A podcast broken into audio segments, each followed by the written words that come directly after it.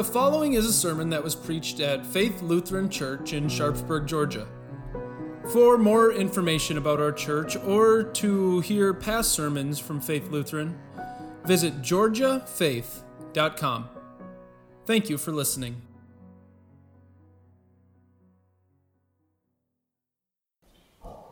In the name of Jesus, Amen. There are no atheists in foxholes. You maybe heard that phrase before. It's an old military saying. What it means is that you might go into the military not believing that there's a God. You might even go into a battle not believing that there's a God. But as soon as the bullets start flying past your head, as soon as the ground begins to explode all around you, as soon as the only thing that's keeping you from death is that little tiny hole that you dug in the earth yourself, well, it's at that moment that the, the thought of God and the thought of the afterlife become ever more real and ever more important. And that's also true in our own lives, isn't it? It's not maybe real bullets flying past our head, but as problems come flying at us in life, when there are no problems, it's easy to forget God and maybe not go to God as often. But as soon as the problems start flying at you and the world begins to explode all around you, well, the idea of God and the afterlife, the idea of our relationship with God, that becomes a lot more real and a lot more important. And that's what makes our gospel lesson this morning so interesting. Because this rich young ruler comes to Jesus with the question, What must I do to inherit eternal life? But there was nothing obvious going wrong in his life. His friends would have said of him, You're good, you're set, you're rich, and you're powerful. You must be a good enough person that God has blessed you so much. But the rich young ruler knew better. He could sense that there was a tension. He could sense that there was something wrong with his relationship with God, and that's why he comes up to Jesus and asks that age old question What must I do to inherit eternal life? And Jesus answered, You know the commandments.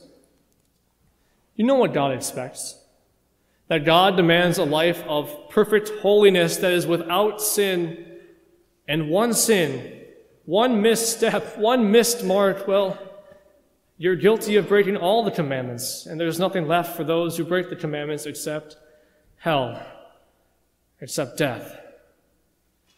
And as soon as Jesus said, You know the commandments, the rich young ruler pulled out his mental checklist, as he had so many times before, and followed along as Jesus read. Don't commit adultery. Check. Don't murder. Check. Don't steal. Check. Don't give false testimony. Check. Honor your father and mother. Check. And like a little child coming back home with a perfect A plus on his test, he pulls up this checklist and says, Look, I did it. Had he? Could he? Was that even the point? Jesus didn't list off the commandments for this rich young ruler to say to himself, I've kept them all. Jesus put before him a list of the commandments so that the rich young ruler might know that he hadn't, so that he might know that he was asking the wrong question. What must I do to inherit eternal life? That's the wrong question. Well, it's a question the world loves to ask. After all, there's only two religions in the world the one that asks, What must I do to make myself right with God? And the one that asks, What has God done to make me right with Him? And whether it be following a specific law code, or avoiding eating certain foods, or trying really hard in meditation and contemplation, whatever it is, the world says, Do this and do that climb that ladder, reach God. I know you can do it. But the irony is, the world says do, but it's never done. There is no finish line to being a good person. Even if you were to take yourself out of society, away from every temptation, away from every person, and go live on the top of a mountain by yourself, you slowly realize that you're not becoming a better person. You're not even a good person. You're still a bad person. You're just now a lonely bad person. There is nothing that you can do to make yourself right with God. And you know this. That's why you're here. Because you didn't ask the question that the rich young ruler asked, What must I do to make myself right with God? You asked the question the disciples asked Who then can be saved? Be saved. No doing. You need a Savior. In response to this question, Jesus says, With man, this is impossible. Keep trying. You'll never get there. There's always one more rung on that ladder. There's just one more thing you have to do. With man, this is impossible, but not with God. No, with God, all things are possible. If we go back to the Garden of Eden, at the first sin, moments after Adam and Eve took those first two bites of the forbidden fruit, moments after Satan's gloating hiss, Satan's laughter was cut short by God Himself when He promised a solution, when He promised a Savior. And now, fast forward from Genesis 3 to Luke 18, and we see that Savior. He is the one at whose feet the rich young ruler is falling. He is the one who the disciples are following. He is the one that we trust and believe in because Jesus knew what God demanded. He knew that God demanded a life that was completely holy and without sin, and he knew that every sinner, each and every one of us, the people that he loved, had no holiness and a whole lot of sin. So he came down to this earth to live a perfect life in our place so that our accounts might be credited with complete holiness and no sin. And he knew that the wages of sin was death. So he not only lived a perfect life, but he died in our place. We call it the great exchange, the great trade, the most one sided trade in history. We give Jesus our sin, and he gives us life and forgiveness and peace. What a great exchange it is. And he says to you and me, as he says to the disciples, anyone who follows me, anyone who follows Jesus, I guarantee them salvation. Guaranteed. No doubts. That's a promise. And that promise was not only made to you and me and to the disciples, but even to this rich young ruler. As soon as he puts away that mental checklist, Jesus looks at him, and even though it doesn't say in Luke's account of this story, it happens in Mark's account. He records that Jesus looked at him and he loved him. Loved him so much that he didn't give up on him. Jesus looked at the rich young ruler and said, You still lack one thing. Sell everything you have and give it to the poor, and you will have treasure in heaven. Then come, follow me. Jesus' problem wasn't that the rich young ruler had a lot of money. No, money is another gift of God. If you look back at the Old Testament, you'll see Abraham, Isaac, and Jacob, the founders and patriarchs of Israel, well, they were some of the richest men who were alive at that time. And never once did God tell them, take everything you have, sell it, and give it to the poor. So, why does Jesus say this to this rich young ruler? This man's problem was that he took what he had and put it above God. He prioritized his wealth above God. So, this man's biggest problem wasn't with commandments six or five or seven or eight or four. His biggest problem was with commandment number one You shall have no other gods. So Jesus held out two hands and said, Your choice. Follow me and choose God, or follow money and walk away. When he heard this, he became very sad because he had great wealth. The rich young ruler looked at what Jesus had to offer and looked at what he had, and he preferred what he had to what Jesus had to offer. In other words, he saw Jesus as a loss. There may be times in our life, too, when we view Jesus and following Jesus as a loss. After all, you're here this morning. It's the weekend. You're giving up your time and your energy to worship God and hear what God has to say to you.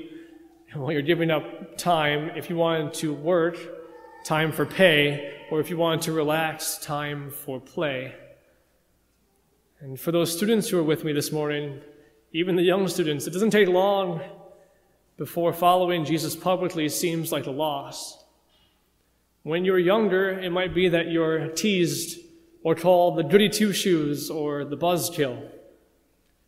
Get a little bit older and you might be left out of certain social situations or you might have certain social pressures put on you that make living your life terribly difficult because you know what your God says, but at the same time, it's so tempting.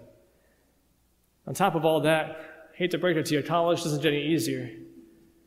When you get to college, it's possible that all this stuff remains, and on top of that, you might have professors or peers who are very outrightly against what you believe in, mocking you publicly, and maybe even grading you more different, more differently for who you follow and who you believe in. It doesn't stop there. It goes all the way to the working world, doesn't it? When you're looking for a job, there might be some jobs you're just never going to get because you're not willing to lie your way into them. Or may there may be some promotions that you might have to miss out on because the cutthroat corporate world and following Jesus just don't mix. And on top of all that, regardless of where you are in any stage of life, this world bombards us with things it calls fun and enjoying and pleasurable and entertaining. And it's so tempting. But the world, what the world calls fun and enjoyable, your God calls sin. So, day after day, we have to say no to that part of us that wants to do the things we know are wrong. But it's so hard. Was the rich young ruler right? Is following Jesus a loss? Leave it to the Apostle Peter to say what everyone else is thinking. He goes to Jesus after and says, Jesus, are, are we okay? We've left everything to follow you. And it's true. They had. They left behind family and friends and jobs and homes to follow this man who claimed to be God. Just walked up to them one day and said, Come, follow me. I don't know if I would have had the faith that they did, but there they went. They trusted that Jesus was who he said he was.